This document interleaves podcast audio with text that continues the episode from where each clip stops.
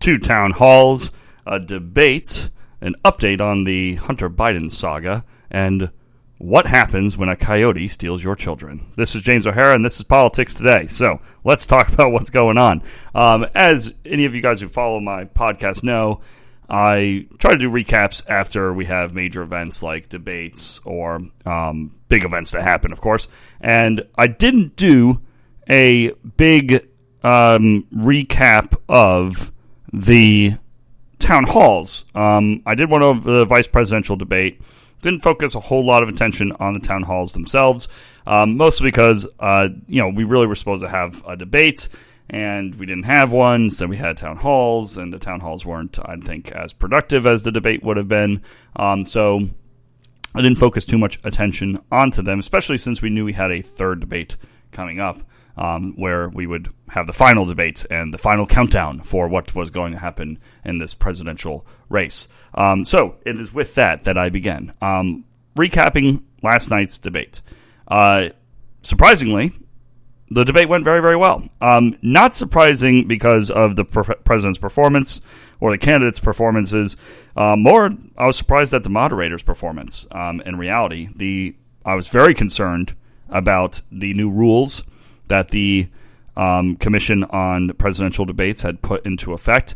I was happy to hear their explanation a little bit about those rules when they first began the debate, right before, of course, the candidates come out and the moderator was introduced.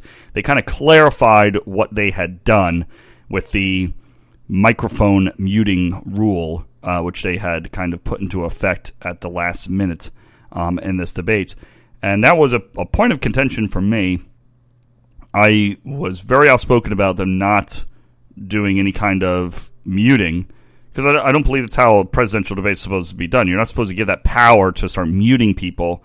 That discourse between the candidates is really what you want in a debate. And to me, it went against all debate ethics to mute someone's microphone. But in the end, the explanation made a little bit more sense, and it put me a little bit at ease, I should say.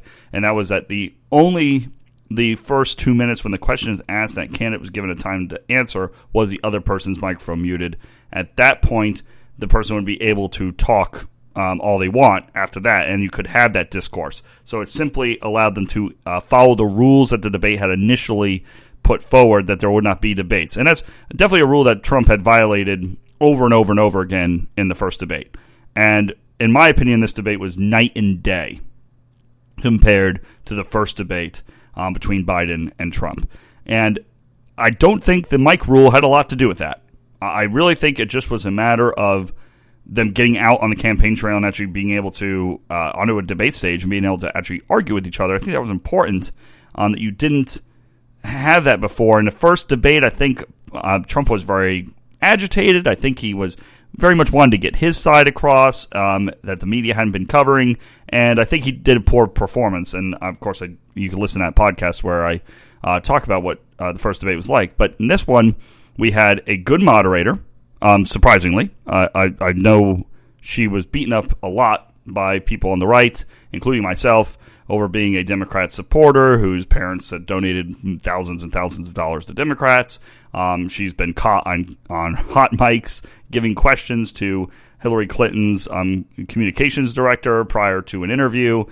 So it was very much a concern that she would not be a impartial moderator and would do what kind of Chris Wallace had done, but the fear was she would be even worse and really try to direct things against President Trump and be a debater herself with him. And surprisingly, she didn't.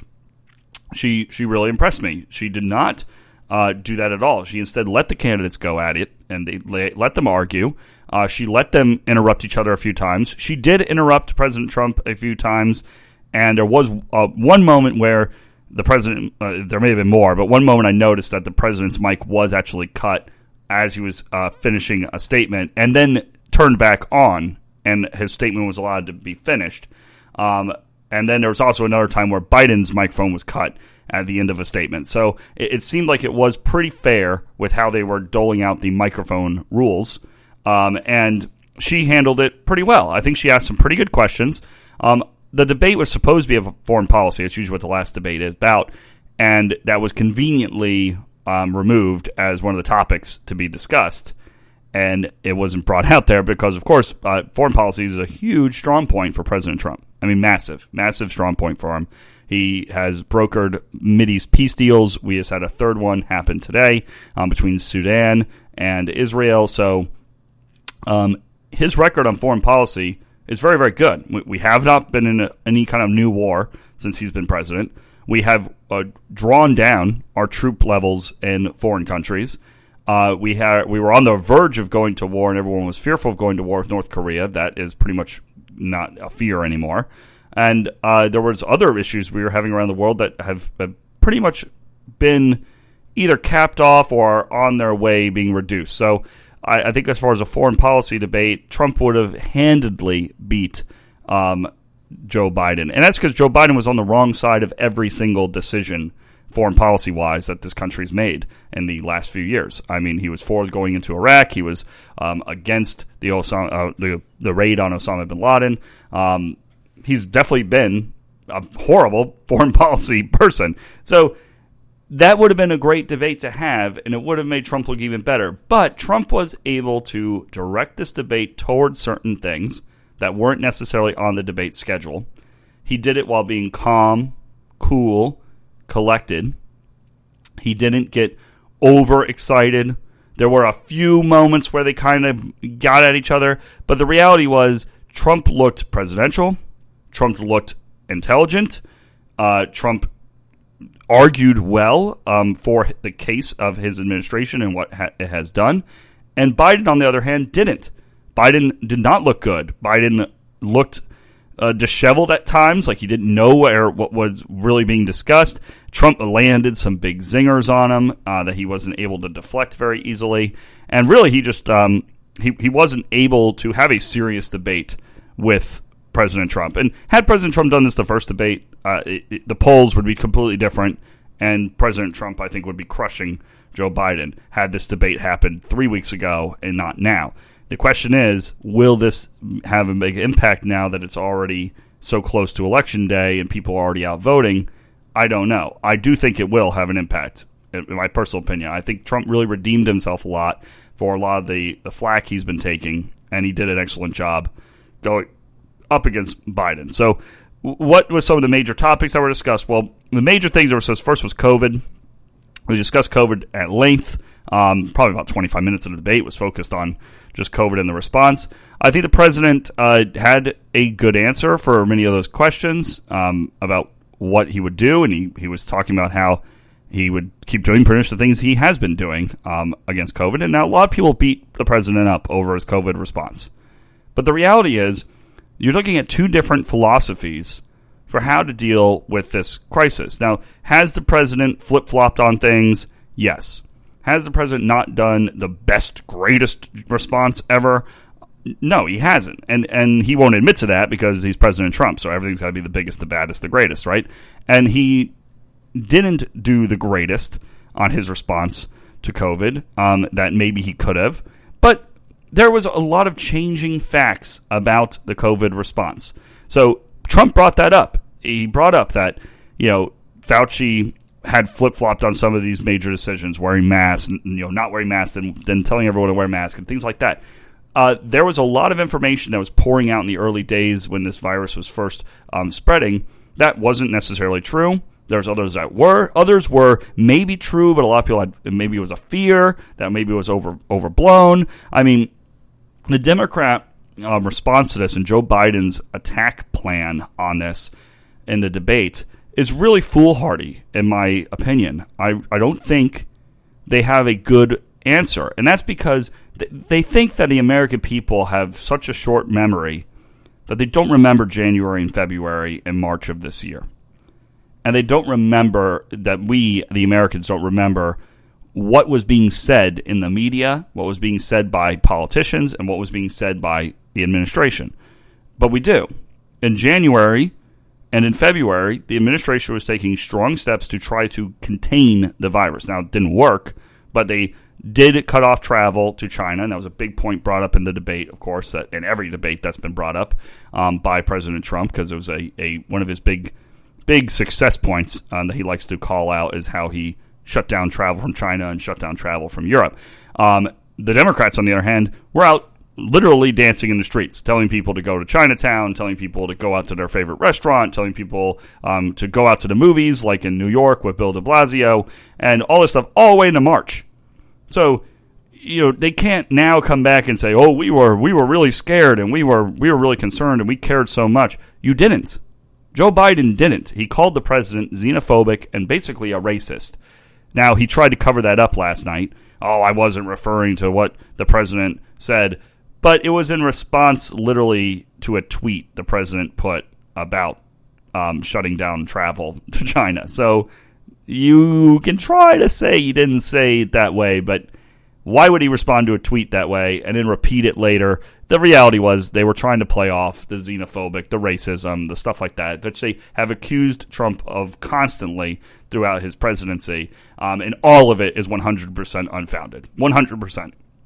Anyone tells you there's any actual fact for Trump being a racist is lying to you. It doesn't. And he condemned white supremacy and racism more than any president in the entire history of the United States. It's not even an argument at this point. But it's still being something blasted to the media. It's a Democrat talking point, and it's not true. So the COVID stuff went back and forth. And in the end, that I think was a win for Trump on that side, although where the win really happened wasn't really with the response and the discussion about the response. When the win happened for Trump was the dichotomy of the two ideas, the two perspectives on COVID. Joe Biden and the Democrats have made it very clear. He even referred to this term, a dark winter is coming, like it's Game of Thrones. And he has that perspective. Whether it's true or not, whether he actually has that perspective, or whether that's just something that's being shoved out there as an attack on Trump, is I don't know. But the reality is, he uses this dark winter. Everyone's going to die. You have empty seats at your table because people are dying of COVID. The reality is, our COVID deaths are down a lot. I mean, Joe Biden at one point in this debate said there's going to be 200,000 deaths by the end of the year. That means from now, so we're end of October to December 31st, there's going to be 200,000 deaths, according to Joe Biden and the Democrats. Now, that insanity of that statement was completely lost. I mean, there was no fact checking at all by the moderator, which wasn't her job, but I mean, even Trump missed it. And the fact that 200,000 people are going to be dead in less than 2 months or a period of 2 months, that's insane. We have 220-some thousand deaths right now, which is a lot. But this has been going on since January, right? January. So January to October, so 10 months. And we have 225,000 deaths. But now we're going to have the same amount of deaths in a period of 2 months all of a sudden, while we got a better handle on the virus than we ever did before. Better treatments than we ever did before, better therapeutics than we ever did before. The doctors know more than they ever did before. We have a vaccine that is in, phase 3 trials, which arguably will be ready by November or by the end of November at least, and then begin the distribution process, even if it takes a while to get it to everybody. The reality is 200,000 people are not going to die of this virus in the next 2 months. It's not going to happen. There's not going to be this dark winter where everyone dies. That is insanity to even say that. It's not backed up by any factual scientific evidence whatsoever. And this is coming from the political party who claims to believe in science. But there's no science that backs this up whatsoever. And Trump hit back pretty hard with his view. His view was the light, right? Which is kind of funny. During the DNC, Biden's speech was the dark and the light, right? And that he was the light and Trump was the dark. But really, this campaign has shown the opposite. Biden is the dark, and the light is President Trump. And it might surprise some people because of how President Trump's behavior is many times, but he's optimistic. He has a view of COVID as we're rounding the corner. We've done a lot of things to become more successful in fighting the virus. That the virus is not going to just go away all of a sudden. He even said that, like, we got, you know, it's not like it's just going to be gone. But he did say, you know, we have rounded the corner, and although cases have gone up, we have a spike in cases in many of these states.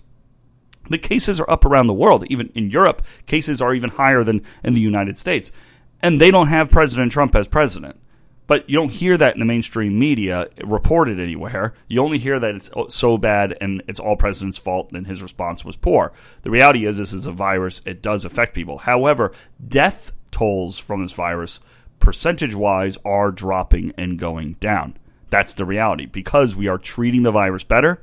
Younger people are getting infected, which don't have as much adverse effects from this virus than older people do. And so we are having successes. And a lot of those successes, whether you like it or not, were put in place by President Trump by taking the regulations and the controls off of industry so they can go and begin these research and trials and get medications to market and all these things that have become very successful in fighting this. So Trump took the light approach, while Biden's really taken the dark approach on this. And then they went into other issues, of course, that were brought up. They've talked about the Green New Deal and some other things. I mean, it was gotten to the usual talking points, really no addressing of any foreign policy in this debate. COVID seemed to be the big argument, which, of course, is what they want to have out there, the media-wise, because they feel like the Democrats feel COVID is a winning thing for them against the president. They hit on the economy going down, which is, I feel, is a bad argument. The reality is Trump had it right. Trump's argument response was, we shut the economy down. That's why the economy has had a downturn and is coming back as we open things up. Now, again, the dark and the light argument, right? We need to be optimistic. We need to open things up. That's the real way to win against this virus. We can't live in a basement. And that was one of the big hits that Trump had against Biden was the basement comment, how, you know, Biden hides in his basement.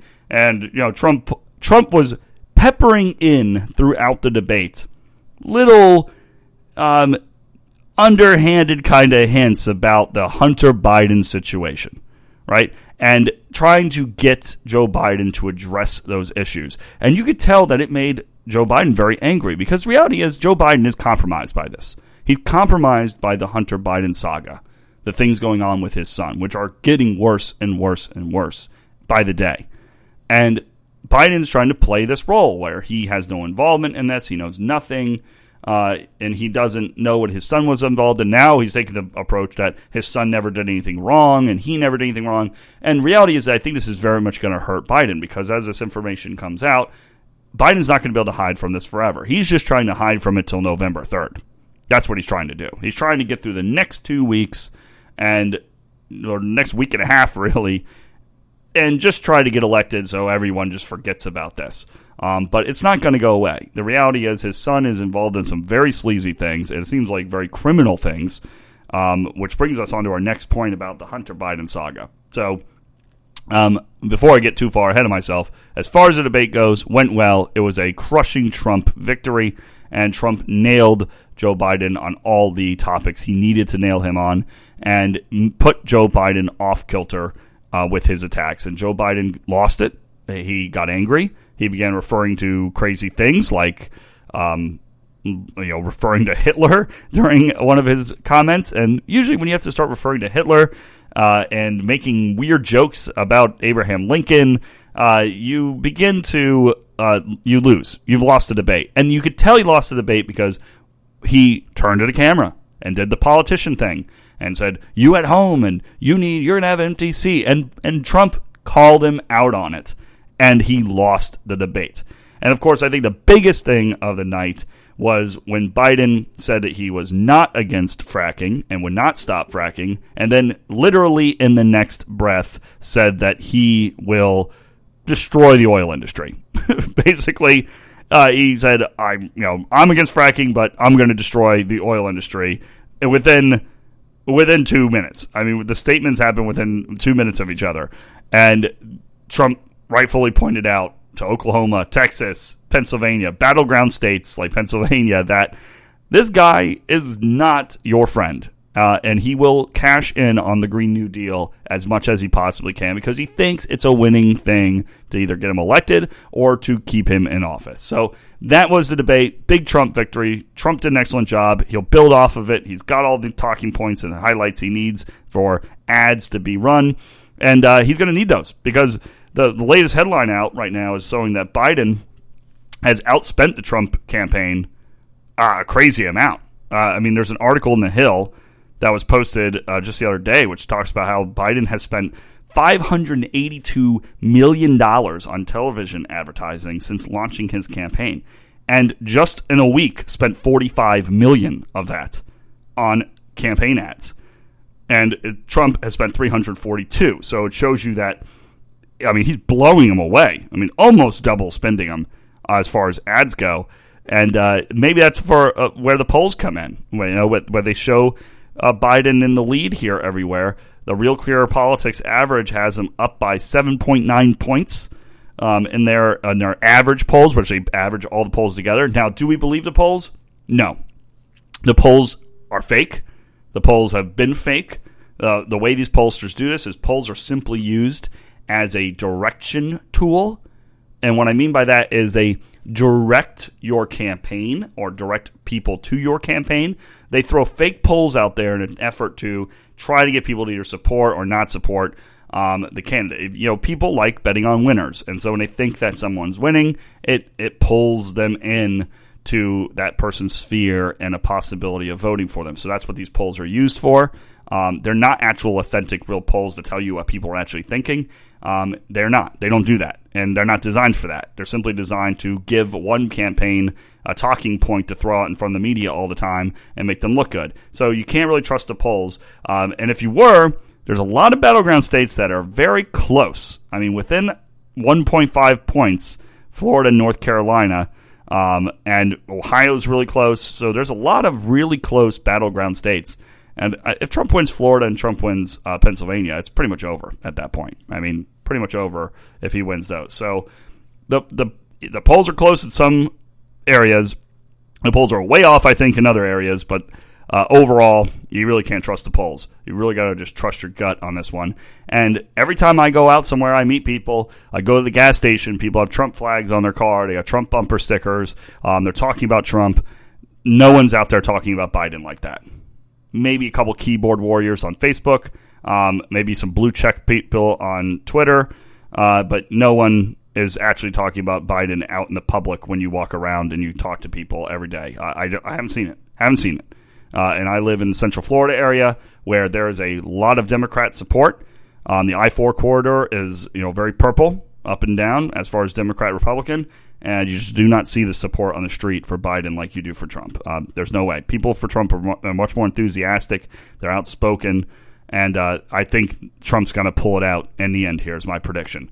But it may be close. I hope it's not. I hope it's a landslide. But it's going to be very close when it comes to this. So that's the debate. The Hunter saga, as we move on to that, more information is coming out about what is going on with Hunter Biden's laptop. Now, if you haven't heard about the story, it was a big bombshell that was released by the New York Post that there was a laptop computer that was left at a computer repair shop that is now in the hands of Rudy Giuliani and now in the hands of the FBI. And this belonged to Hunter Biden, supposedly. And there's a lot of evidence now to support that as Hunter Biden's. There's pictures on the computer of Hunter Biden smoking crack and then doing different things. I don't know why someone would have those pictures if they weren't Hunter Biden. There's emails referring to him and now emails that have been discovered that refer to these Chinese deals in which Joe Biden is referred to as the big guy and that he's getting 10% of the money. Now, is he getting money? Did he actually get money? We don't know any of those things. Those things are yet to be seen. But there's a man named Tony Bobulinski who has come out as of yesterday and has said he's going to turn over whatever evidence he has to the Senate committee that is investigating this so that they can look at it and investigate further. Now, if you remember, Ron Johnson, who was a senator, was heading up a committee that had looked into Joe Biden and his Ukraine dealings and had found some alarming information about Hunter Biden and what Hunter Biden was doing. Now, they didn't come out with anything criminal, but it's also not what the Senate does. The Senate does not look for criminality. The Senate job is it can't. It can't subpoena people to it can't indict people. It can subpoena people, but it can't indict people or anything for breaking the law. That's not what they do. They're not the Justice Department. That's the executive branch's job. They can hand over information to the Justice Department, and that's what they have been doing. But the reality is Hunter Biden is involved in some very bad things. He's on the take for millions of dollars from not only Ukraine, but Russia and now China. There's these crazy things that are going on where he's getting lots of money and he's funneling them to different businesses that he's made, which are basically pop-up businesses that they look like shell companies in reality. There's a guy who has a lot of experience in these kind of businesses, and they pop up and they look like they're really used for money laundering. So the FBI is now involved looking into that, and they're also looking into pictures that have been found and text messages that have been found on this computer, which show that maybe Hunter Biden was doing something inappropriate with his 14-year-old niece, which is pretty disgusting on its own. Now, these are all accusations. Nothing's been proven. But immediately when this stuff came out, the media went into full cover-up mode for the Biden campaign. They trying to put a cap on this as much as they can, not report it. New York Post, of course, if you haven't heard, they were banned from Twitter. They were pulled from Twitter. People weren't allowed to tweet the story. Facebook has throttled it back, so you can't get stories out about this. Really crazy First Amendment violations of freedom of the press.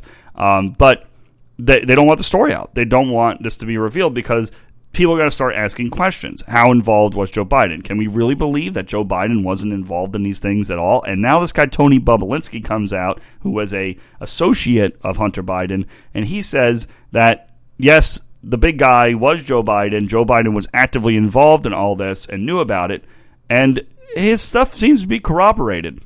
I mean, we have pictures that have come out that Joe Biden was meeting with these people from the Ukraine, from Burisma, this corrupt oil and gas company, and he had apparently a meeting with these people that was off the record and not on the books. But his campaign never denied that it happened. In fact, saying it could have happened, but wasn't.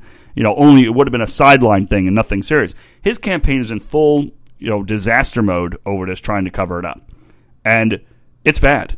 As if it basically reveals that, yes, Joe Biden's been in Washington for 47 years. And Joe Biden used his position as vice president to enrich his family members. Now, whether he willingly did that or not, or whether they just used his name to enrich themselves, maybe that's the case. But he lied to the American people saying he didn't know anything about it. And it's completely false. I mean, how do you not know anything about this? How do you not know about what's going on with your family and then making deals with all these people around the world? I mean, it would be one thing if this was something done in the shadows and no one knew about it. But Hunter Biden was flying on Air Force 2 to China to make these deals. I mean, that makes and implicates Joe Biden completely in this, that he's 100% involved, at least knowing what his son's doing. You cannot tell me that the man's flying on Air Force 2 along with his father to all these different countries and making deals with these different wealthy billionaires and oligarchs in these countries, and Joe Biden knows nothing about it. I mean, that would just be insane. And so it seems that this has deeper connections when it comes to Ukraine. It comes to the firing of a prosecutor that was investigating Burisma, the same company that his son was working for. I mean, it's all circumstantial at this point. Maybe not for long, as more evidence comes out from this laptop. There are maybe corroborating evidence, which backs up these theories.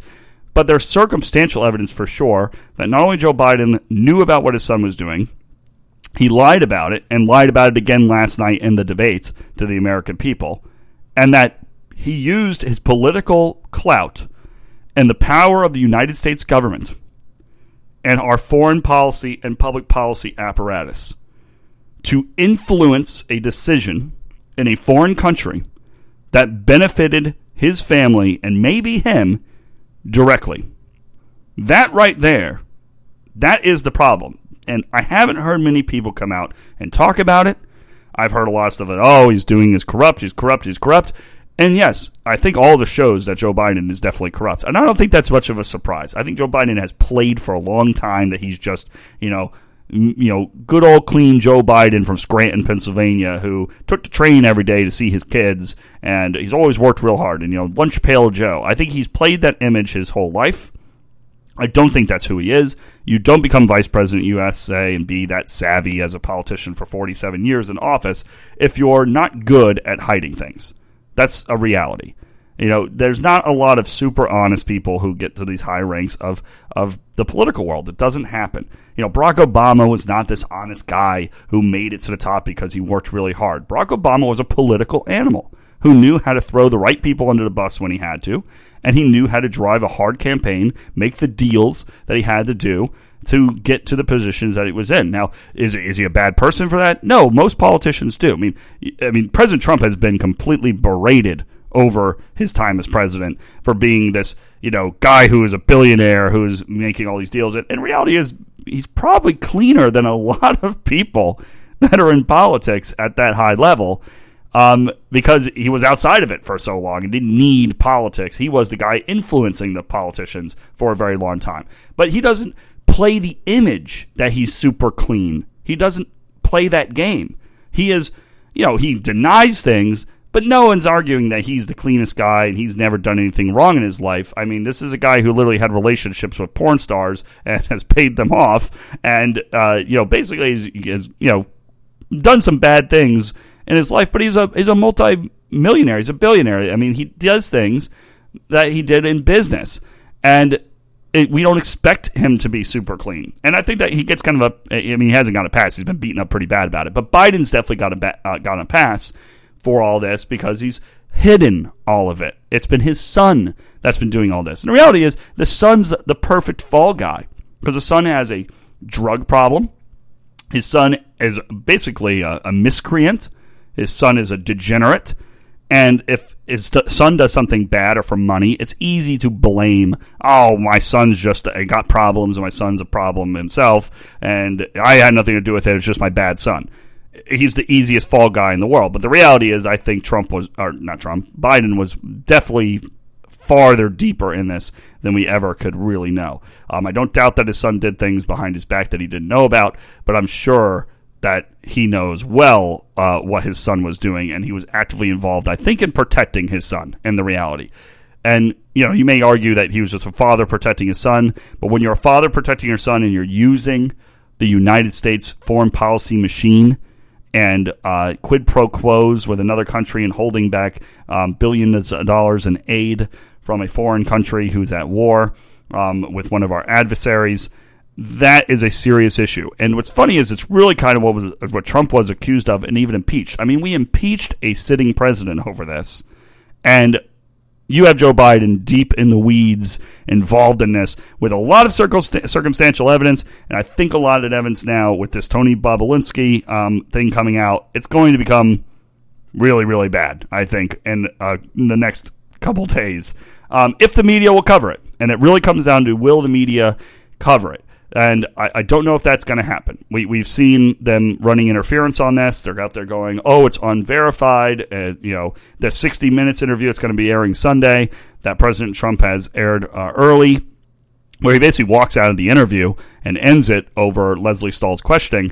She basically says, oh, we don't report things like that because they're unverified. However, for 3 years or more than 3 years, they reported on Russia, collusion with Trump, zero of it. Zero. 100% zero. Not a thing corroborated, verified, or anything. All of it was unverified, just made up stuff. And it was proven that way. $48 million investigation by the FBI and by Robert Mueller proved all of it was fake and none of it was real. I mean, this was the most unverified story ever, and it was pushed through the media for years and years and years. So to sit back and, as a media organization, say, well, we can't report that because it's unverified, you're lying. You're lying to everyone. You could report on plenty of these things. You don't because they have a stake in Biden being elected president. That will protect them. The media is corrupt in this country, and they are looking for protection. Trump is not going to protect them. They are going to be protected by Biden. Biden's looking to get in office to protect everything that's been built over the 8 years that Obama put in place, and then even before him, where the swamp structure is so thick that you can't get through it. So Trump in a second term with nothing to lose is their biggest enemy they could possibly imagine. And they don't want that to happen. They're going to pull out all the stops to make sure he doesn't get elected, even if it means taking a story that's borderlines on treason and completely covering it up so that you don't hear anything about it. That is the reality with the Hunter Biden situation. And I think it's going to get worse as more information comes out. So that's your update on what's going on with Hunter Biden and the Joe Biden corruption saga. The last thing I wanted to throw in here was the aftermath of the debate. So as I went over the debate, things were said in the debate, and Trump did a very excellent job bringing up some points. And one of the points he brought up was talking about immigration. They were questioning immigration and the kids in cages stuff that was brought up. And of course, Trump directed it right at Biden about who built the cages. It was the Obama administration that instituted this policy of separating children. They built these detainment centers for these children. Now, granted, the Trump administration did have a zero tolerance policy, and that did exasperate this issue much more than it was under the Obama administration. But the Obama administration pretty much just deported people wholesale. I mean, they had more deportations than any other presidential administration, so even more than Trump. So that's something that doesn't get reported because you don't want to make Obama look bad, but he did. He deported a lot of people, so they didn't have this issue of detaining all these people and keeping them in the cages. They were deported quickly and sent out of the country, something the Trump administration has not been as good at and has kind of been beaten up over the kids in cages lie that's gone around. So that was brought up, and in the response to that question, Trump brought up about these young children who are brought over by coyotes and other bad people, as Trump put it. That has caused a very strange, interesting backlash of responses. And I woke up this morning, after this debate and began doing research for everything I was going to talk about today. And I'm pulling up information and immediately catches my eye that everyone's talking about coyotes. And I take a look at some of these tweets that were put up by Blue Check Twitter people. So these are your people who are like confirmed reporters, journalists, trusted people on Twitter. They get their little blue check. And there's people like Jameel Hill, who works for The Atlantic. And there was a congresswoman, Democrat state congresswoman, who had tweeted out stuff. And all of them are tweeting about coyotes and saying how Trump is an idiot and look at Trump's a loon, literally saying he's a loon and all these things for talking about coyotes taking children across the border. And I'm reading these things and I began to realize that these people think that coyotes, the animal, are dragging children across the border into America illegally. And they think that's a crazy idea. And I would think that's a crazy idea, too. And I would laugh, ha, ha, ha, ha, ha, Trump, that's a crazy idea. Except for that's not what a coyote is. A coyote is someone who is paid to smuggle someone across the border. They're usually paid high amounts of money. They're usually involved in cartels with other bad people. And they know all the secret drug routes that are used to smuggle drugs into this country. And they take people as contraband. And they cross them over the border in the same way they have drugs pass over the border. So coyotes are not good people to deal with. And in many cases, they threaten people. They extort money from people. They rape and kill people. They are not a positive thing. They are real. They do this on the border all the time. And what amazes me about it is not the stupidity of the people posting and tweeting these things about, oh my gosh, coyotes, the president's crazy. That's dumb on its own. And it makes you do a double take like these people don't know. And that's where the real problem is. It's that these people don't know.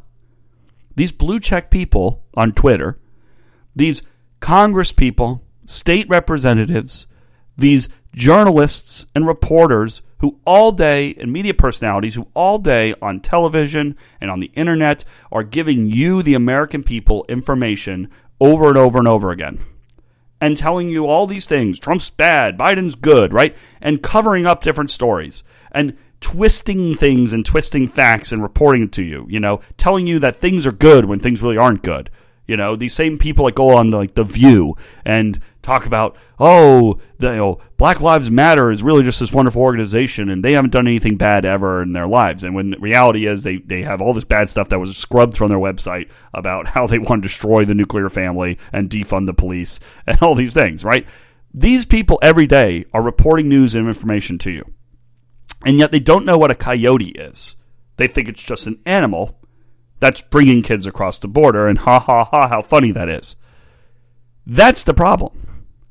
When you have that lack of knowledge about what happens on the United States-Mexico border, yet every day you're out reporting information to the American people, that's a serious problem. That means the American people, on average, are not getting information from intelligent, informed sources.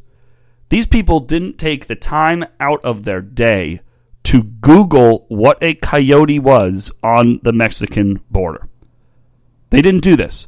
Instead, they ran out to Twitter, threw a bunch of stupid tweets up because they thought it was funny and made the president look bad because they were so ignorant and they were so confident in their ignorance that what they were saying was, oh, this is going to make Trump look bad and I'm so smart, that they are so stupid.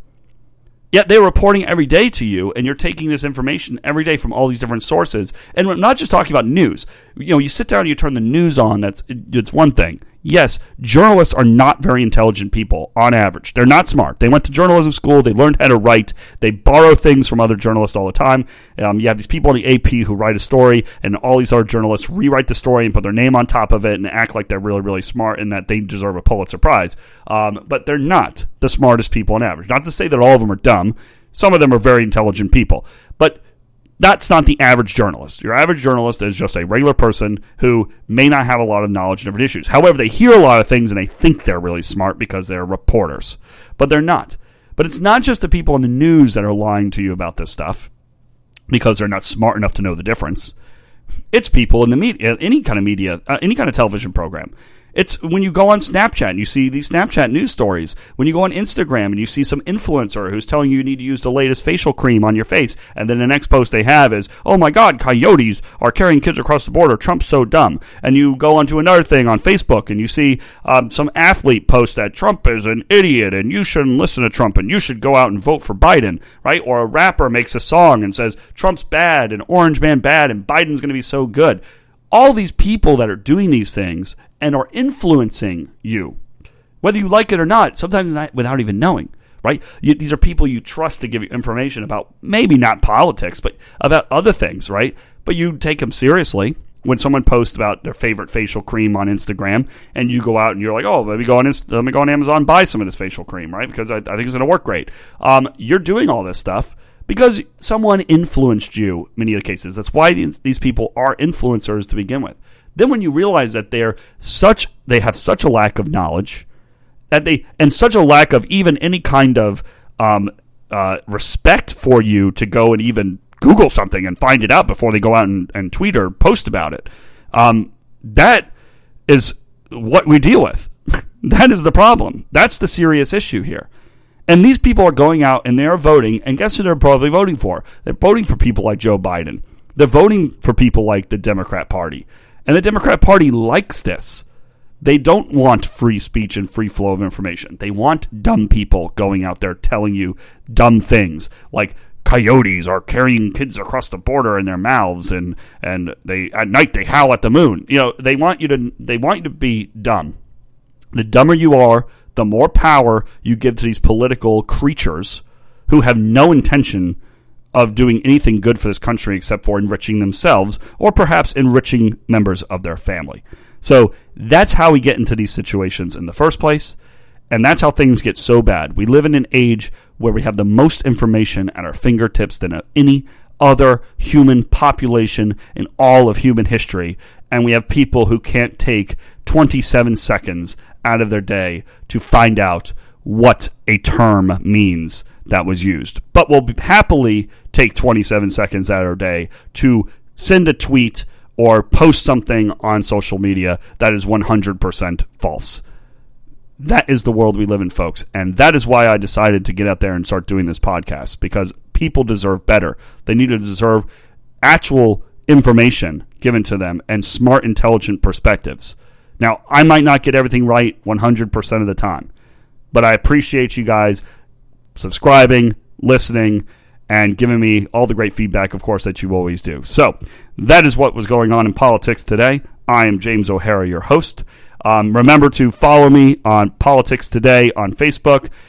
Politics Today, JRO@gmail.com is the email if you want to email me a message or topic that you want me to discuss on the show. I'm available wherever you get your podcasts at, whether that be Apple Podcasts. I'm now on Spotify, iHeartRadio, and wherever else you might get your podcast. Feel free to download it and follow as you can. So thank you very much, and all of you have a wonderful rest of your day.